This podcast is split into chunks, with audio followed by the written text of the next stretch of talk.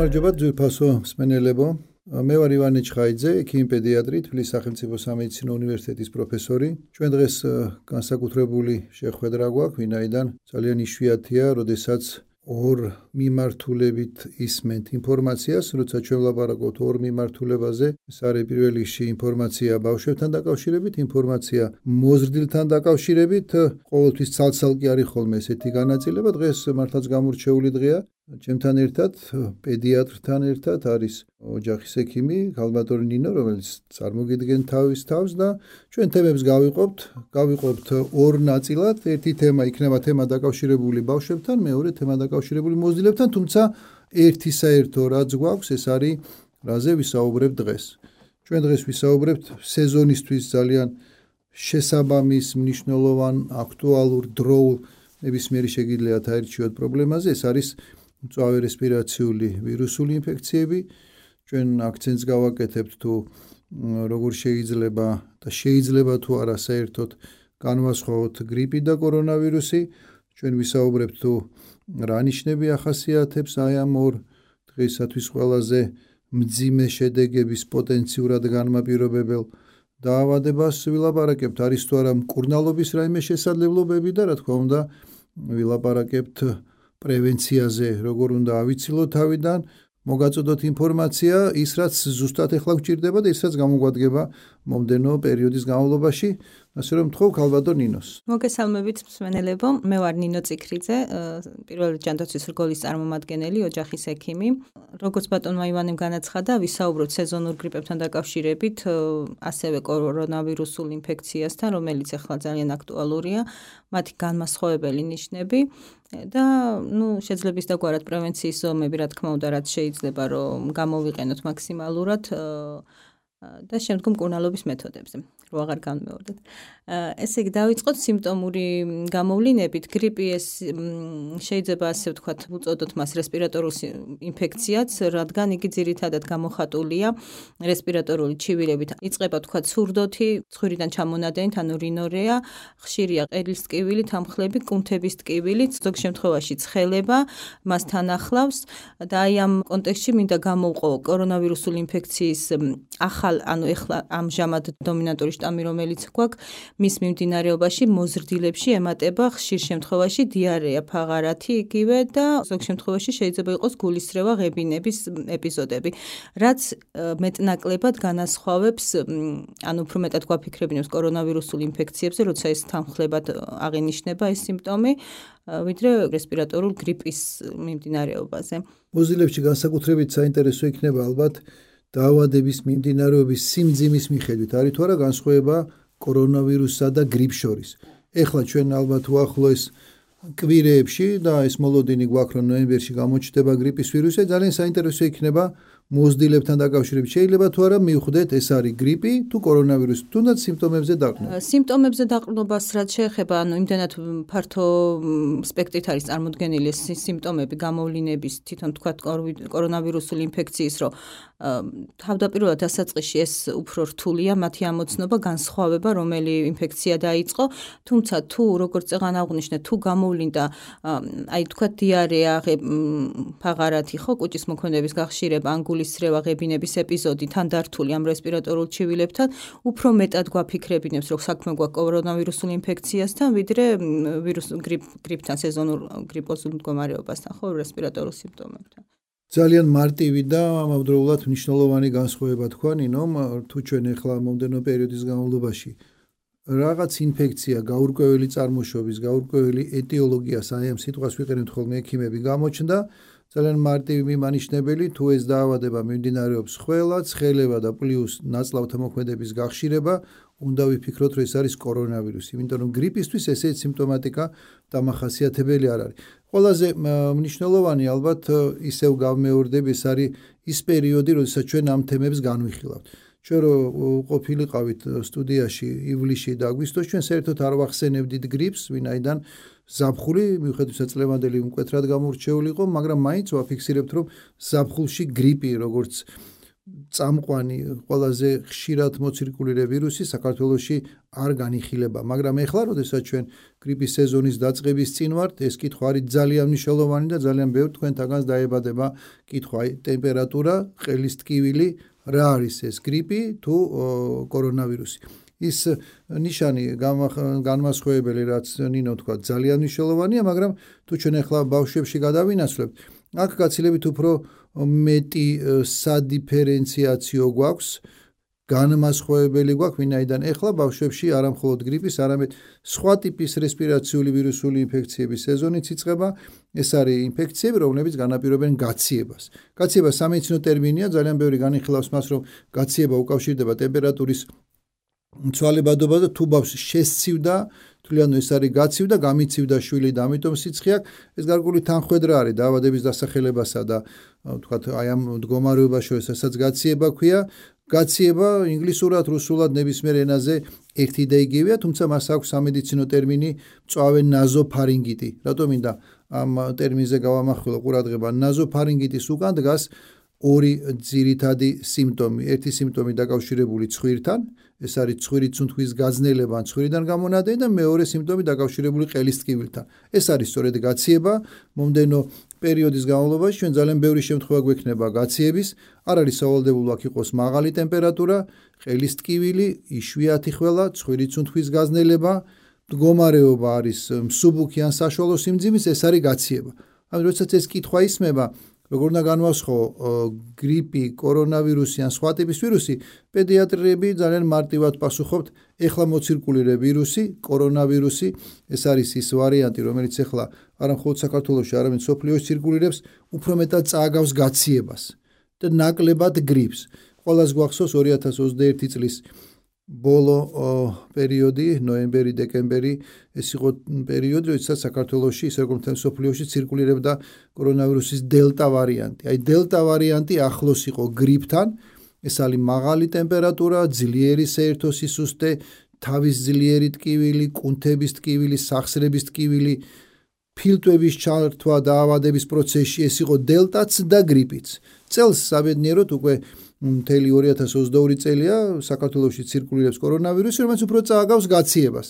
ანუ შეიძლება დაავადება მიმდინარეობდეს საერთო ტემპერატურის გარეშე ან დაბალი ტემპერატურით და ის რაც ჩვენ აღნიშნეთ ზემოთ, ყელის მსუბუქი ტკივილი, შეიძლება იყოს მცირედ გამოხატული უმადობა, შეიძლება იყოს იშვიათი ხველა, ცხვირიდან გამონადენი, ეს არის და ეს აქ არაფერი სხვა განსხვავება არ იქნება, მაგრამ ყველაზე მნიშვნელოვანია, რაზეც ნინო მაგნიშნა ზემოთ, რა ვქნათ გრიპის შემთხვევაში? როგორ უნდა განვასხვაოთ ეს არის გრიპი თუ კორონავირუსი? ამიტომ აქ ალბათ ისევ და ისევ ტემპერატურას მოვიშველიებთ. თუ ბავშვთან აღინიშნება მაღალი ტემპერატურა ზოგადი მდგომარეობა მძიმე არის ისი გამოხატულების ყველაზე ესეთი იული შესამჩნევია საკვებზე ვარის თქმა.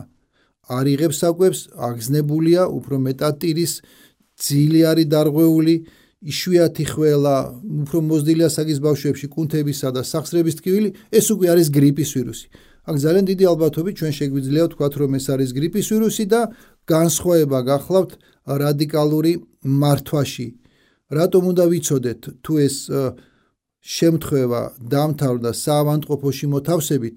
აუცილებლად უნდა ვიცოდეთ ეს არის გრიპი თუ კორონავირუსი. თუ ბავშვის მდგომარეობა მსუბუქია, ის ბინაზია, დიდი მნიშვნელობა მართვას არ აქვს, იმიტომ რომ ერთი და იგივე არის. ჩვენ ცოტა მოგვიანებით ტემპერატურის მართვაზეც ვისაუბრებთ. აი ძირითადი ამოცანა, როდესაც რესპირაციული ვირუსით, მათ შორის კორონავირუსით ბავშვი არის სახლში, ზოგადი მდგომარეობა არ არის მძიმე, არის ტემპერატურის კონტროლი. მაგრამ თუ ეს ბავშვი მდგომარეობის სიმძიმის გამო, სხვადასხვა გართულების გამო მოხვდა საავადმყოფოში, აქ უკვე ჩვენი ამოცანა არის ზუსტი იდენტიფიცირება, ზუსტად უნდა განსაზღვროთ, ეს არის გრიპი თუ კორონავირუსი, იმიტომ რომ მართვა გრიპისა და კორონავირუსის არის სრულიად განსხვავებული. ამიტომ ეხლა მინდა ქალბატონ ნინოს მოусმინოთ და ვნახოთ რა განსხვავება გრიპისა და კორონავირუსის მართვაში, ოღონდ ეს არის უკვე მძიმე რთული შემთხვევა, როდესაც მოზრდილი მოხდება საავადმყოფოში ესეც უნდა აღნიშნოთ, რომ გაცილებით იშვიათია მოზრდილების ჰოსპიტალიზაცია გრიპისა და კორონავირუსის გამო ეხლა ამ პერიოდში. მაგრამ მაინც შესაძლებელი, ამიტომ ნახოთ თუ რა ხდება მოზრდილებში, როდესაც ადამიანი საავადმყოფოში მოხვდება, რა გვაქვს არსენალში პირველ რიგში სამკურნალო საშუალებებს გულისხმობ, როგორ უნდა უმკურნალოთ გრიპს და კორონავირუსსაც სამავთყოფოში და შემდეგ უკვე ვნახოთ თუ რა ხდება ანალოგურ შემთხვევაში თუ სამავთყოფოში ბავშვი მოხვდა. კი ბატონო, სანამ ამ კურნალობის სტაციონარულ მეთოდებზე გადავიდოდეთ, რამდენიმე სიტყვით მინდა გამოვყო რისკ ჯგუფები, რომლებიც უფრო მეტად ასე ვთქვათ, ყურადღებით უნდა იყვნენ ამ ინფექციების განსაკუთრებით დიფერენცირების შემთხვევაში, იმიტომ რომ მოსდილთა ასაკში გვაქვს ესეთი დაავადებები, რომელიც თვითონ მიმდინარეობას გვირთულებს შესაბამისად გამოსავალს და ამიტომ ყურადღებით განსაკუთრებით მინდა იყვნენ. მათ ვისაც აქვთ თანხლებ დაავადებებად, ასე ვთქვათ, შაქრიანი დიაბეტი ტიპი 1, ტიპი 2, ასევე გულსისხლთა დაავადებები განსაკუთრებით განსაკუთრებით გულის უკმარისობა, ასევე ქიმიოთერაპიაზე ან იმუნოსუპრესულ თერაპიაზე მყოფი პაციენტების შესაძლოა ის იყოს ონკოლოგიური დაავადება, შესაძლოა ის იყოს ნებისმიერი ქრონიკული პათოლოგია, ქრონიკული რომელიც მოითხოვს ხო ისეთ ხო რისკ ფაქტორებს შეადგენს ეს ჩვენს მიერ აღნიშნული დაავადებები და ამ დაავადებების დროს იმის რისკი რომ პაციენტს მდგომარეობა გაურთულდეს და დაუმძიმდეს უფრო მაღალი. ამიტომ თვითონ მიმდინარეობის დროს აი რამდენიმე წუთით მინდა რომ აღნიშნოთ გამოვყოთ გართულების ნიშნები, ასე ვთქვათ, ანუ აქ ამ შემთხვევაში საუბარი გვაქვს თუ არ არის ჯერ საბოლოო დიფერენცირებული აქ კორონავირუსულ ინფექციასთან გვაქვს საქმე თუ გრიპის ვირუსთან, მაინც ანუ გრიპის ვირუსის შემთხვევაშიც გვაქვს შემთხვევები გართულების და ნუ სამწუხაროდ ლეტალური გამოსავლისაც და ამიტომ ყურადღება რო იყოს გამახვილებული ეგრეთ წოდებულ საშიშროების ნიშნებზე. ანუ ეს ზოგადად თუ ცხელებით მიმდინარეობს ინფექცია 72 საათის მერე უკვე უნდა გქონდეს დადებითი დინამიკა, რაც გულისხმობს რომ ტემპერატურა უნდა წამოვიდეს კლებისკენ.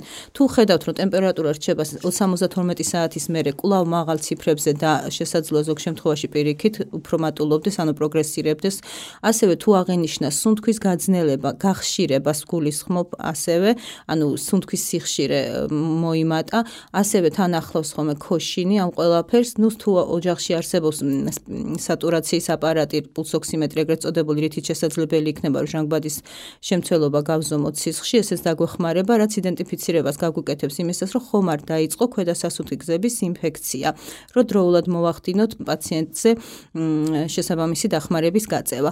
ანუ ყველა ამ ნიშნის აღმოჩენისთანავე აუცილებლად პაციენტები მიუხედავად იმისა, რომ ბინაზე მართვის შემთხვევაში მსუბუქად მიდის და როგორც წესი სიმპტომური მართვა ხდება, ანუ სიმპტომებზე ორიენტაციას ვაკეთებთ, ანუ ტემპერატურის შემთხვევაში დამწევს გამოვიყენებთ ცხვირით, თქვა გაჭედილი თუ არ ეგრეთ წოდებული რინიტის დროს გამხსნელებს და ნუ ასე შემდეგ, თუ ეს რომელიმე საშიშროების ნიშანი გაჩნდება, აუცილებლად უნდა მიმართონ ექიმს შესაბამისი დახმარების გაწევის მიზნით.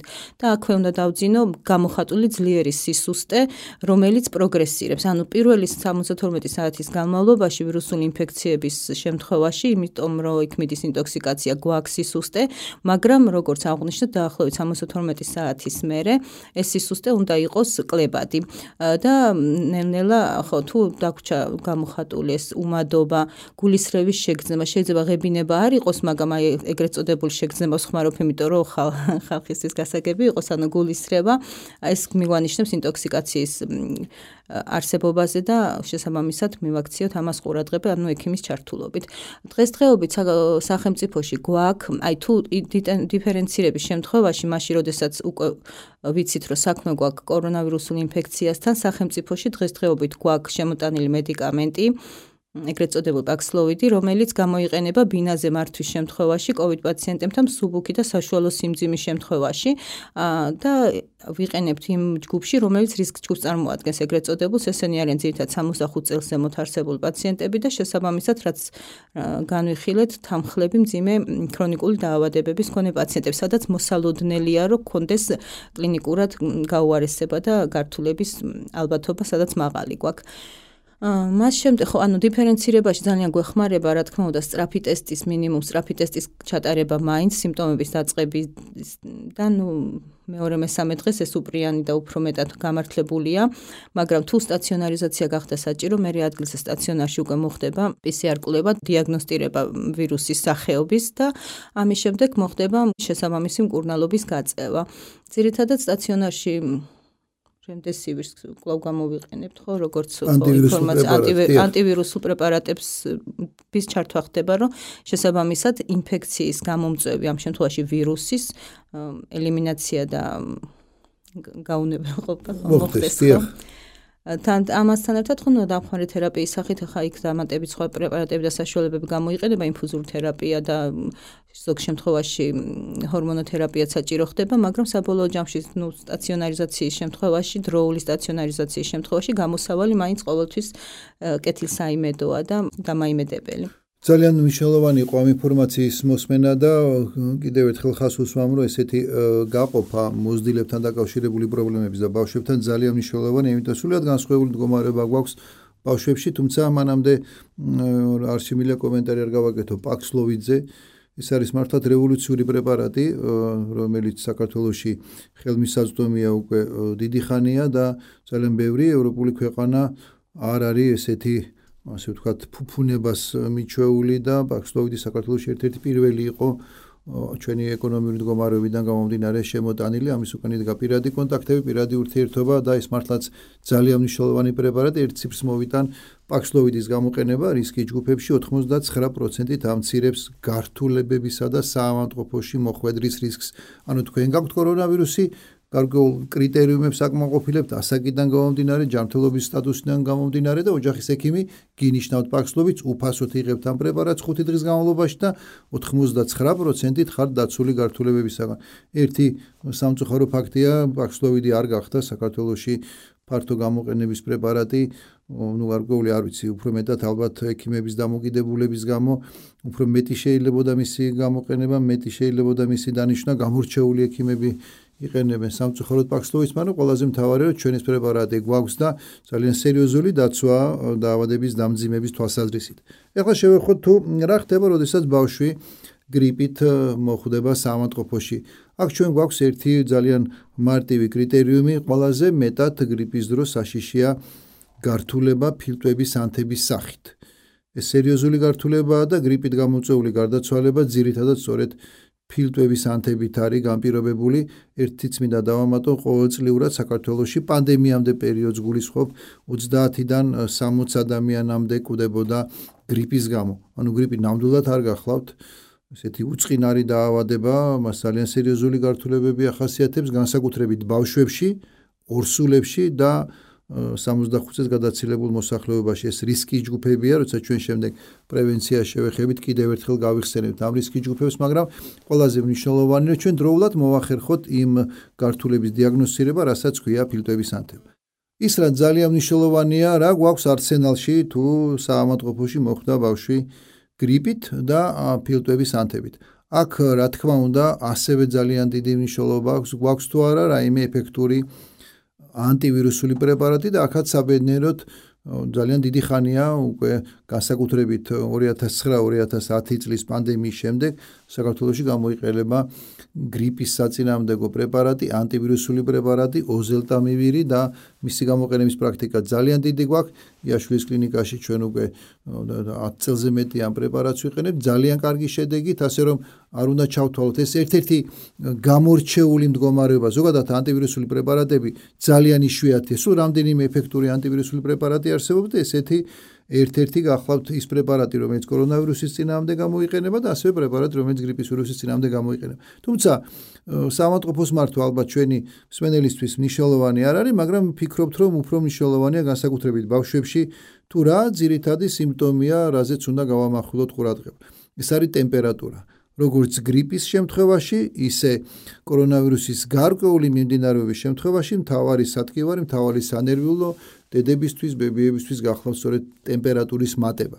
აქ ყველაზე ხშირი შეცდომა, რასაც ჩვენი პატარების მშობლები უშვებენ, არის ტემპერატურის გათვალისწინების გარეშე მაშინვე დაწყება სიცხის დამწევი პრეპარატის. ეს საკმაოდ გავრცელებული შეცდომაა.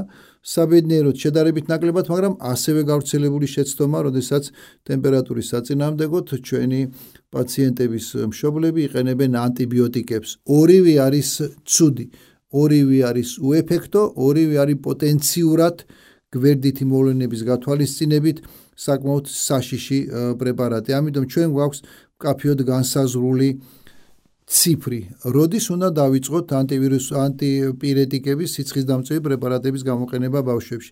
თუ სიცხე 38 ნახევარი და მეტია, მაშინ ამას ჯანმრთელობის სოფლიო ორგანიზაცია განმარტავს როგორც მაღალ ცხელებას და მაღალი ცხელების შემთხვევაში სიცხის დამწევის საშუალებების გამოყენება არის აუცილებელი. რატომ 38 ნახევარი და მეტი? ესეც მინდა იცოდეთ, ცხელება 38 ნახევრამდე განიხილება როგორც პირიქით ვირუსის საწინააღმდეგო ორგანიზმის ეფექტური რეაქცია. ცხელება 38 ნახევრამდე ებრძვის ვირუს, კლავს ვირუს და როდესაც ჩვენ ხელოვნურად ვცდილობთ ტემპერატურა დავწიოთ დაბლა, ჩვენ ამით ცუდ საქმეს ვაკეთებთ. ორგანიზმს არ ვაძლევთ საშუალებას ებრძოლოს ვირუსსა და ბაქტერიას ტემპერატურის მატებით. ანუ ტემპერატურა განიხილება გარკვეული დამცველობითი რეაქციის სახით და ძალიან დიდი შეცდომა, როდესაც ჩვენ გვინდა შევინარჩუნოთ ტემპერატურა და ჩვენი მიზანია აი 37 ნახევრამდე იყოს ტემპერატურა და ძალიან ხშირად ყოველ 4 საათში, 6 საათში ერთხელ აძლევენ ბავშვებს სიცხის დამწევ საშუალებებს. არ არის სწორი, პირიქით გავემეორებ პოტენციურად დაავადების მიმდინარეობისთვის. ცუდი ასე რომ მარტივი ციფრი 38 ნახევარზე მაღალია, გამოიყენეთ სიცხის დამწევის საშუალება. და აქვე დავამატებ ბავშვებში არსენალი სიცხის დამწევის საშუალებების არის შეზღუდული, ჩვენ გვაქვს მხოლოდ ორადორი პრეპარატი, ერთი არის აცეტამინოფენი, პარაცეტამოლი და მეორე ანთებისაწინააღმდეგო არასტეროიდული საშუალება იბუპროფენი. ოღონდ ამ პრეპარატების გამოყენებასაც ერთი გარკვეული შეზღუდვა აქვს. არ უნდა იყოს ეს პრეპარატები მიცემული ბავშვებში ტაბლეტის სახით. ტაბლეტი არ გვაძლევს ზუსტი დოზირების შესაძლებლობას, ამიტომ თუ ჩვენ გვაქვს ტემპერატურა, ეცადეთ გამოიყენოთ სიროფის სახით. მცირე ასაკის ბავშვებს შესაძლებელია სანთლის სახით, მაგრამ არა ტაბლეტი და კიდევ ერთი ეცადეთ რომ ინტერვალი სიცხის დამწევის საშუალებების მიცემას შორის იყოს რაც შეიძლება ხანგრძლივი.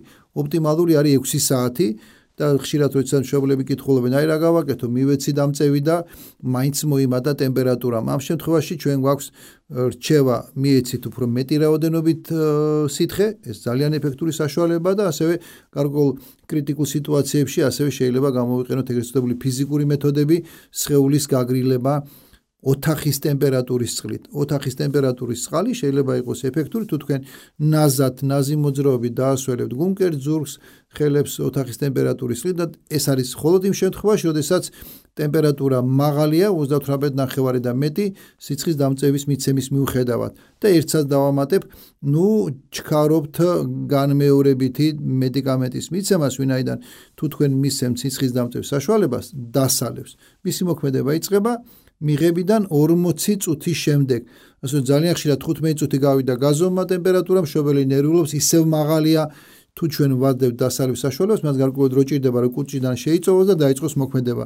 ასე რომ მოლოდინი უნდა გქონდეთ და შეფასება იქნება სწორი თუ თქვენ დაწევიდან გასული დრო გექნება კაფეოდ განსაზღვრული 30-40 წუთის შემდეგ უნდა დაიწყოს სამწამალო მოქმედება და ეცადეთ რომ ინტერვალი იყოს ამ მედიკამენტების მიცემა შორის. არ აქვს მნიშვნელოვანი გარკვეული განსხვავება არის პარაცეტამოლსა და იბუპროფენ შორის მაგრამ ნუ საშუალოდ ეს არის 4-6 საათი ინტერვალი. ეს არის ჩვენი მთავარი ამოცანა.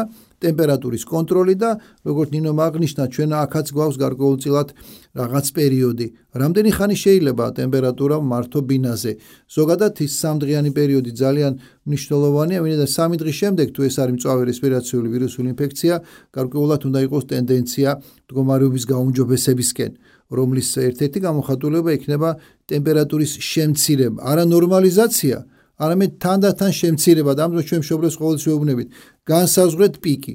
რამდენი იყო ტემპერატურის მატების პიკი? პირველ დღეს, მეორე დღეს, მესამე დღეს. განსაზღვრეთ ინტერვალი, რამდენი იყო ინტერვალი ტემპერატურის მატების პიკებს შორის. ძალიან ხშირად ეს ძალიან ესეთი ეფექტური საშუალება მშობლის დასაჯერებლადაც რომ მდგომარეობა უმჯობესდება თუ პირველ დღეს ვთქვათ ყოველ 6 საათში მოუწია დამწევის მიცემა, მეორე დღეს ყოველ 8 საათში და მესამე დღეს ყოველ 12 საათში, ეს იმას ნიშნავს რომ მიუხედავად იმისა რომ ბავშვს ტემპერატურა მაღალი აქვს დღის განმავლობაში, ინტერვალის გაზრდა გარკვეულწილად უკვე კეთილსაიმედო პროგნოზია და უნდა მოველოდოთ რომ შემდეგ დღეებში მდგომარეობა უფრო და უფრო გაუმჯობესდება. ეს რაც შეეხებოდა დაავადების ნიშნებს, განსხვავებას სიმპტომებს მიხედვით, რა უნდა გავაკეთოთ მართვის თვალსაზრისით და ბოლო, რასაც ჩვენ შევეხებით, ეს არის პროფილაქტიკა. პრევენცია, როგორ უნდა ავიცილოთ თავიდან გრიპი, როგორ უნდა ავიცილოთ თავიდან კორონავირუსი, აუცილებლად ორივე შევეხებით. ამიტომ ქალბატონი ნინო დაიწყებს მოზდილებთან დაკავშირებით რა რეკომენდაციები არსებობს და მე ჩვენ ვისაუბრებ თუ რა რეკომენდაციები არსებობს ბავშვებთან დაკავშირებით განსხვავება რა თქმა უნდა არის. კი ბატონო, ერთ სანამ ამ თემას გადავიდოდ, ერთს დავამატებ, ანუ ეს ტემპერატურის მართვა, რაზეც ბატონ ივანე საუბრობდა, აბსოლუტურად მოზდილთა ასაკშიც ხდება იგივენაირად, ანუ თუ ტემპერატურა არის 38 და 5 და ზევით, ამ შემთხვევაში ვიღებთ სიცხის დამწევ საშუალებებს. ეს შეიძლება იგივე ჯგუფის ჩაოლებრივად, რაც ბავშვებში გამოიყენება, იყოს პარაცეტამოლი, იბუპროფენი, ან სხვა ზოგჯერ არის, რომ გრიპის მიმდინარეობისას არის გამოხატული თავის ტკივილი, კუნთების ტკივილი, ამ შემთხვევაში შეგვიძლია, რომ სხვა ჯგუფის ის არასტეროიდიც გამოვიყენოთ, რომელსაც აქ რა თქმა უნდა როგორც კიბილგამაყუჩებელი, ასევე სიცხის დამწევი მოქმედება. მაგრამ აღსანიშნავია, რომ ხშირად მოზდილები წუხან, ასე ვთქვათ, წუხის გამოთქვა იმასთან დაკავშირებით, ტემპერატურა ვერ დავიწია და რო ჩავეკითხებით, აღმოჩნდება, რომ 37 და 5, 3, 2 დარჩა. ანუ ეს არის ხო, ანუ ეს არის აბსოლუტურად დასაშვები, ეს პრობლემას არ წარმოადგენს და ბატონ ივანემ როგორც აღნიშნა, პირიქით ამ შემთხვევაში ორგანიზმი უფრო ეფექტურად ებრძვის ტერს ეგრეთ წოდებულს, ანუ გამომწვევ ვირუსს და მივცეთ ორგანიზმის საშუალება რომ იფრცელოს თვითონ. ეხლა რაც შეეხება პრევენციის ზომებს, პრევენციიდან აღსანიშნავია, ну, ზოგადი ზოგადად, ანუ ჯანსაღი ცხოვრების წესი, რა თქმა უნდა. შენ ну, ჯანსაღი კვება სითხებით ატვირთო ეს რაც ჯანსაღია, მაგრამ ხაზგასასმელია ოთახების ხშირი განიავება, იმიტომ რომ ეხლა სეზონურად უკვე ტემპერატურამ დაიწია გარემოში და რატომღაც ხო ოთახებში ტემპერატურა იშვიათად ნიავდება და დაგვირებებმა ჩვენა სითბო ხო სითბო რო შეინარჩუნო და ამ შემთხვევაში პირიქით ეს გადადების თვალსაზრისით უფრო მეტ რისკს გვიქმნის და ხშირად გავანიავოთ ოთახები. პირველი რეკომენდაცია რა ყოველას მინდა რომ ხმაია ეს მივაწვდინო ეს ინფორმაცია ხოლმე. ну ფეხით სიარული დღის განმავლობაში თუნდაც ნახევარი საათი ეს ზოგადად ორგანიზმისთვის როგორც გამაჯანსაღებელი საშუალება ეს ძალიან გამოგვადგება თუნდაც ნახევარი საათი იყოს რაც უფრო დაიწევს ტემპერატურა. არ არის პრობლემა უფრო უფრო ჯანსაღად ვიქნებით ამ დაბალ ტემპერატურაზე ფეხით სიარულის შემთხვევაში შემთხვევაში და ნუ საზოგადოებრივ ტრანსპორტში ხა რეგულაციის მიხედვით აღარ ემორჩილებიან ასე თქვა ჩვენი მოსახლეობა, თუმცა მაინც გასათვალისწინებელია, რომ ისეთი რაოდენობის ნაკადი არის, რომ ძალიან კარგი იქნება განსაკუთრებით მაღალი რისკის ჯგუფის წარმომადგენლებისთვის ეს ორსულები და იმ ქრონიკული დაავადებების მქონე პაციენტები, რაც აღნიშნეთ, ასევე ჭარბიწონა წეღან დამავიწყდა, რომ ამეღნიშნა პირბადის გამოყენების, იმიტომ რომ იქ ფიზიკურად დისტანცირება ვერ ხერხდება ადამიანებს შორის და ნუ პირბად გადავიდე გამოვიყენოთ ყველა საზოგადოებრივ ტრანსპორტში მაინც. ამის გარდა დავიწყეთ უკვე საუბარი გრიპის შემთხვევების მატება გვექნება და შესაბამისად შეუცვლელი ასე ვთქვათ პრევენციის ზომა, რაც შეიძლება ჩვენ თვითონ ჩვენზე რაც არის დამოკიდებული, ანუ გრიპის ვაქცინაცია რო ჩავიტაროთ. განსაკუთრებით ისევ ხას უსმავ რისკ ჯგუფებს ეხება ეს ყველაფერი, ну რა რა თქმა უნდა ორსულებს და რა თქმა უნდა კორონავირუსული ინფექციასთან დაკავშირებით არა მარტო გრიპის ვაქცინაციაზე აქ საუბარი კორონავირუსული ინფექციის დასაცავადაც გამოვიყენოთ ვაქცინაცია. როს შესაბამისად რაოდენობრივად შემთხვევები ამ ინფექციების მაქსიმალურად შევამციროთ. ერთი რაც მნიშვნელოვანია და აუცილებლად მინდა აღვნიშნო, როცა შევლაპარაკობთ რა ხდება ქვეყანაში ამ თვალსაზრისით პირველ რიგში ყოველთვის ვკითხულობთ რამდენი ვაქცინა შემოიტანა ქვეყანამ გრიპის საწინააღმდეგო უფასო? რამდენჯერ მიახსენა ნინომ და სავსების სწორად რისკი ჯგუფები? აი რამდენია შემოტანილი დოზა ვაქცინა რისკი ჯგუფებისთვის და წელს ეს არის 200000 დოზა ვაქცინა? პირველად საქართველოს ეს ვაქცინები 2014 წელს შემოიტანა 5000 დოზა ეხლა 200000 დოზა გვაქვს. რისი ჯგუფებში რა თქმა უნდა პირველი შორსულებზეა საუბარი ქრონიკული დაავადების მქონე პირებზე სამეცნიერო პერსონალზე პედაგოგი. ძალიან დიდი ჩამონათვალი ჩამონათვალი არის ჯანმრთელობის დაცვის სამინისტრო საიტზე და აუცილებლად მინდა რომ ნახოთ ვინაიდან ეხლა სწორედ აი ოქტომბრის თვე არის იდეალური პერიოდი გრიპის საწინააღმდეგო ვაქცინაციისთვის. როცა ჩვენ ლაპარაკობთ გრიპის საწინააღმდეგო ვაქცინაციაზე პირველი რაც მინდა ხაზგასმით აღნიშნა გრიპის საწინააღმდეგო ვაქცინა ისე როგორც ნებისმიერი სხვა ტიპის ვაქცინა არ არის განსაზღვრული ინფიცირებისაგან თავის დასაცავად.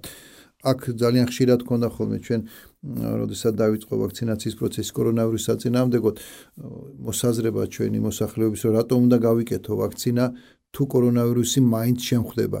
არ არის შექმნილი კაცობრიობის ისტორიაში არც ერთი ვაქცინა, რომელსაც აქვს 100%-იანი დაცვა ინფიცირებისაგან. ეს არ არის მხოლოდ ვაქცინების ამოცანა.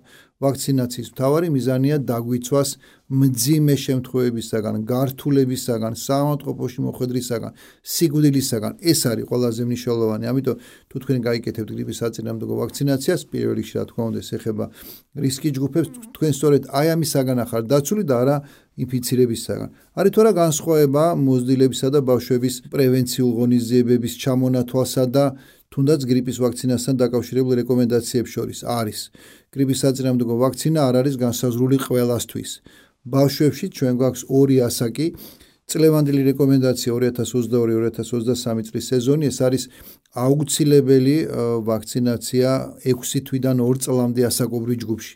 რისკი ჯგუფებზე როცა არის საუბარი, ბავშვებში ეს რისკი ჯგუფი არის 6 თვიდან 2 წლამდე ასაკი და თუ უფრო მეტად ფრთხილი მშობლები არიან, იქვე არის მინიშნება 5 წლამდე ასაკის ბავშვების განიხილება როგორც რისკი ჯგუფი. ანუ სკოლამდელი ასაკის ბავშვების ვაქცინაცია გრიპის საწინააღმდეგო ვაქცინით არის მნიშვნელოვანი აი ამ მართლაც ერთ-ერთი ყველაზე მძიმე ვირუსული დაავადების თავიდან აცილების თვალსაზრისით. და ერთიც მინდა დავამატო, ეს არ ეხება ყველას, მაგრამ თუ ჩვენ ახლა მედიცინის მუშაკებიც გვისმენენ, არის კაფიო რეკომენდაცია, რომ ყველაზე კარგი იქნება, რომ ახლა გავიკეთოთ ექიმებს ეხება სამეცნიერო დარგის წარმომადგენლებს ერთდროულად გრიპისა და კორონავირუსის საწინააღმდეგო ვაქცინაცია. ძალიან ბევრს ეშინია და ამბობს, რომ აი ორი ვაქცინის ერთდროულად გაკეთება გამიორმაგებს გვერდითი მოვლენების რისკს. ნამდვილად არ არის ესე, არ არსებობს არც ერთი კვლევა, არც ერთი მინიშნება, რომ შესაძლებელია ერთდროულად ორი ვაქცინის გაკეთება გაზარდოს გვერდით მოვლენების რისკი, ასე რომ ყველაზე კარგია, რომ ჩვენ თუ გვეშინია ერთდროულად გაკეთების ერთ დღეზე გულისხმობ, გავიკეთოთ ორივე ვირუსის საწინააღმდეგო ვაქცინა, ვინაიდან არც ერთი და არც მეორე ვაქცინა არ გვაძლევს ძალიან ხანგრძლივ იმუნიტეტს. ორივე ვაქცინის შემთხვევაში ეს განისაზღვრება 6 თვით. როდესაც შევლაპარაკობთ, რატომ არის ოქტომბერი ყველაზე კარგი? იმიტომ არის ოქტომბერი ყველაზე კარგი, რომ გრიპის შემთხვევების მატება სტატისტიკის მიხედვით საქართველოში აღინიშნება ნოემბერი, დეკემბერი, იანვარი, თებერვალი. ეს 4 თვე გვაქვს ყველაზე მაღალი აქტიურობის, არც თუ ისე იშვიათად არის მეორე პიკით შემთხვევების მარტი-აპრილის დასაწყისში, მაგრამ ყველაზე მეტი რაოდენობის შემთხვევებს სწორედ მომდენო 4 თვის განმავლობაში ველოდებით, ამიტომ თუ ჩვენ ვიცით, რომ გრიპის საწინააღმდეგო ვაქცინა გაკეთებიდან 2 კვირის შემდეგ იწყებ მოქმედებას და 6 თვის განმავლობაში გრძელდება, სწორედ ამიტომ ამბობთ, რომ ოქტომბერი ამისთვის არის ყველაზე კარგი თვე. და ნინომ ძალიან სწორად აღნიშნა და კიდევ ერთხელ მინდა ხაზი გაუსვა მიხედვით იმისა, რომ დღეს სახელმწიფო არ ითხოვს ნიღბის დარებას, როგორც კი დაიწყება აციება, როგორც კი გამოჩნდება მატება რესპირაციული ვირუსული ინფექციებს, როგორც კი ქვეყანაში იქნება დადასტურებული გრიპის შემთხვევა, ძალიან სწორი ნაბიჯი იქნება საზოგადოებრივ ტრანსპორტში და დახურულ სივრცეში გავიხსენოთ ნიღბის ტარების ვალდებულება. არ არის რთული, არ არის ძვირადღირებული, მაგრამ ყველაზე ეფექტურია. ამიტომ აციების ყვალდაკვალ ძალიან კარგი იქნება თუ ან ჩვენს გადაჭედის საზოგადოებრივ ტრანსპორტში ან დახურულ სივრცეებში ისევ გავიკეთებთ ნიღაბს და თუ თქვენ კომბინირებულ აი ამ პრევენციის ორ შესაძლებლობას ნიღბის დარებას დაუმატებთ ვაქცინაციას ჩათვალეთ რომ რისკი ინფიცირების გექნებათ მინიმალური. დანარჩენი პრევენციული ღონისძიებები კარგი სიტყვა გამოიყენა, ინო ცხოვრები ჯანსაღი წესი. ძალიან სწორი იყო აღნიშნა რომ ეს არის მინიმუმ 9 საათი ფიზიკური აქტიურობა. ბავშვებშიც ესე გვაქვს მინიმუმ 9 საათი ფიზიკური აქტიურობა არის კატეგორიულად აუცილებელი. მით უმეტეს კორონავირუსის პანდემიის დროს იცით ერთ-ერთი ყველაზე სერიოზული პრობლემა რაც მივიღეთ ბავშვებში ეს იყო წონის მატება. წონის მატება აღნაგობის ცვლილება მხედველობის პრობლემა რაც უკავშირდებოდა მოწოდებას დარჩით სახლში სკოლები დახურული გარეთ გამოსვლა იყო შეუძლებელი. ამიტომ ბავშვები თელ დღეს და დღის და ნაწილს ატარებდნენ სწორედ მონიტორების წინ სმარტფონებთან რამაც გარკვეულწილად შეცვალა კიდეც ესეთი თანაფარდობა რაც არის ძალიან ცუდი ბავშვის ჯანმრთელობის თვალსაზრისით. ძალიან ბევრი მშობელი ითხოვს აი მითხარით რაიმე პრეპარატი იმუნიტეტის სასამაღლებელი რომ ჩემი შვილი ავად არ გახდეს ზამთრის განმავლობაში. ესეთ პრეპარატი არ არსებობს და არც არასოდეს არ იქნება გამოგონებული ალბათ ვინაიდან ესე ხელაღებით რაღაცა წამალი დავლი იმუნიტეტი ამეწია ან ჩემშულს ეწია ისავად არ გახდა წარმოუდგენელი ესეთ პრეპარატი არსებობა ამიტომ ჩვენ აქ აქცენტს ვაკეთებთ პირველ რიგში ფიზიკურ აქტიურობაზე, ჯანსაღკვებაზე, ჩვენ გვაქვს ესეთი ტერმინი კვების პირამიდა, საკვები პროდუქტების პირამიდა, სადაც არის პროდუქტები, რომელიც უნდა მიიღოს ბავშვმა ყველაზე ხშირად, ბურღულეული, ხილი, ბოსნეული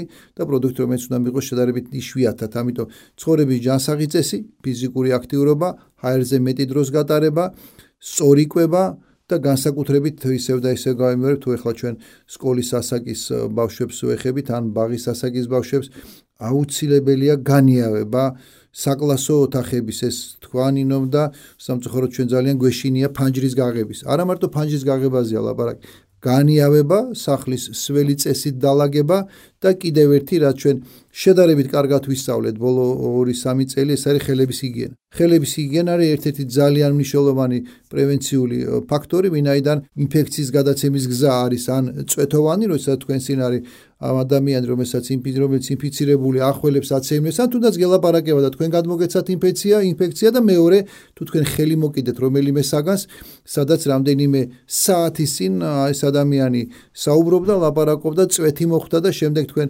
შემთხვევით ეს ხელი მოიკიდეთ ცხვირზე, პირის ღრუზე ან თვალის ლორწოვანზე, ეს კონტაქტური გზა არის. ამიტომ ასწავლეთ შვილებს და შვილიშვილებს ხელების დაბანა, ხელების დამუშავება. არა მხოლოდ ტუალეტის შემდეგ და კვების შემდეგ ეს უნდა იყოს მისთვის ესეთი ჩოულებრივი ცხოვრების წესი. გადაადგილდება საზოგადოებრივ ტრანსპორტში დაიმუშავოს ხელი. მოკიდა რაიმე საგანს დღის განმავლობაში მოძრაობის ან თამაშის დროს დაიმუშავოს ხელი. ესეთი შესაძლებლობა საქართველოში ძალიან ბევრია, ის სანიტაიზერები რაც იყიდება ასევე ხელმისაწვდომი, ასე რომ თუ ჩვენ ამას გავაერთიანებთ და ეს გარკვეულ სისტემურ შეფასებას მივცეთ, ვაქცინაცია, ჯანსაღიკვება, ფიზიკური აქტიურობა, ახლო კონტაქტების თავიდან აცილება და ნიღბის ტარება, ხელების ჰიგიენა, ოთახების, სასწავლო ოთახების გარდა იმ ოთახში, სადაც ბავშვს ძინავს, ის ოთახიც უნდა იყოს განიავებული და ერთსა დავამატებ ესეც აღნიშნა ნინო, ნუეცდებით ხელოვნურად ოთახის გათბობას. ძალიან ცუდი სენია საქართველოში ძალიან ბევრი ადამიანი არა მარტო ოთახებში ცდილობს მაღალი ტემპერატურა იყოს, მოვა ბავშვი შეხედავთ და ხშირად თვლი ხოლმე მშობლის დასანახავად. შეიძლება 8 სხვადასხვა ტანსაცმელი ეწვას მაისური ზემოდან უფრო დიდი მაისური შემდეგ პერანგის შემდეგ სვიტრი აი ესეთი ჩაცმა. ფიქრობენ რომ ეს არის რატომ მაცმევთ ესე როცა ვკითხულობ? იმიტომ რომ არ გაცივდეს ბავში ამიტომ არ არის ეს სწორი მაქსიმალურად ეცადეთ რომ ტანსაცმელი ეწვას ტემპერატურის შესაბამისად და ისევ და ისევ გაიმეორებ ესეთი ხელოვნური ტემპერატურის მატება. პირიქით ძალიან საზიანოა და არაფერი კარგი ამას არ მოაქვს მე ფიქრობ ჩვენ ყველა საკითხ შევეხეთ გარკვეულწილად ეს ინფორმაცია როგორც დასაწყისში აღნიშნე სწორედ ეხლა არის მნიშვნელოვანი და გამოსაყენებელი, ვინაიდან ჩვენ ალბათ უკვე ჯერ გაგვიმართლა. საქართველოს ძალიან ცხელა 30-32 გრადუსია და რა თქმა უნდა დახურულ სივრცეში ბევრი ადამიანის თავმოყრაზე. საუბარი ჯერჯერობით არ არის, მაგრამ წინა გვაქვს შემოდგომა, წინა გვაქვს ზამთარი, გაითვალისწინეთ ჩვენი რჩევები, გაითვალისწინეთ მარტივი რეკომენდაციები პრევენციისა და დაავადების სიმპტომების მართვის და ყველას გისურვებთ ჯანმრთელობას, ყველას გისურვებთ უსაფრთხო შემოდგომას, უსაფრთხო ზამთარს და დიდი იმედი გვაქვს რომ წელს ალვარ დარწმუნებული მაგრამ ალბათ გაზაფხულზე უკვე ჯანმო გამოაცხადებს იმედი გვაქვს პანდემიის დასრულებას და უნდა მივიდეთ პანდემიის ბოლომდე მინიმალური დანაკარგები და მაქსიმალური ჯანმრთელობით. კარგად ბრძანდებოდეთ, ჯანმრთელობას გისურვებთ. ემშვიდობებით ასევე ჯანმრთელობას გისურვებთ ნახვამდის.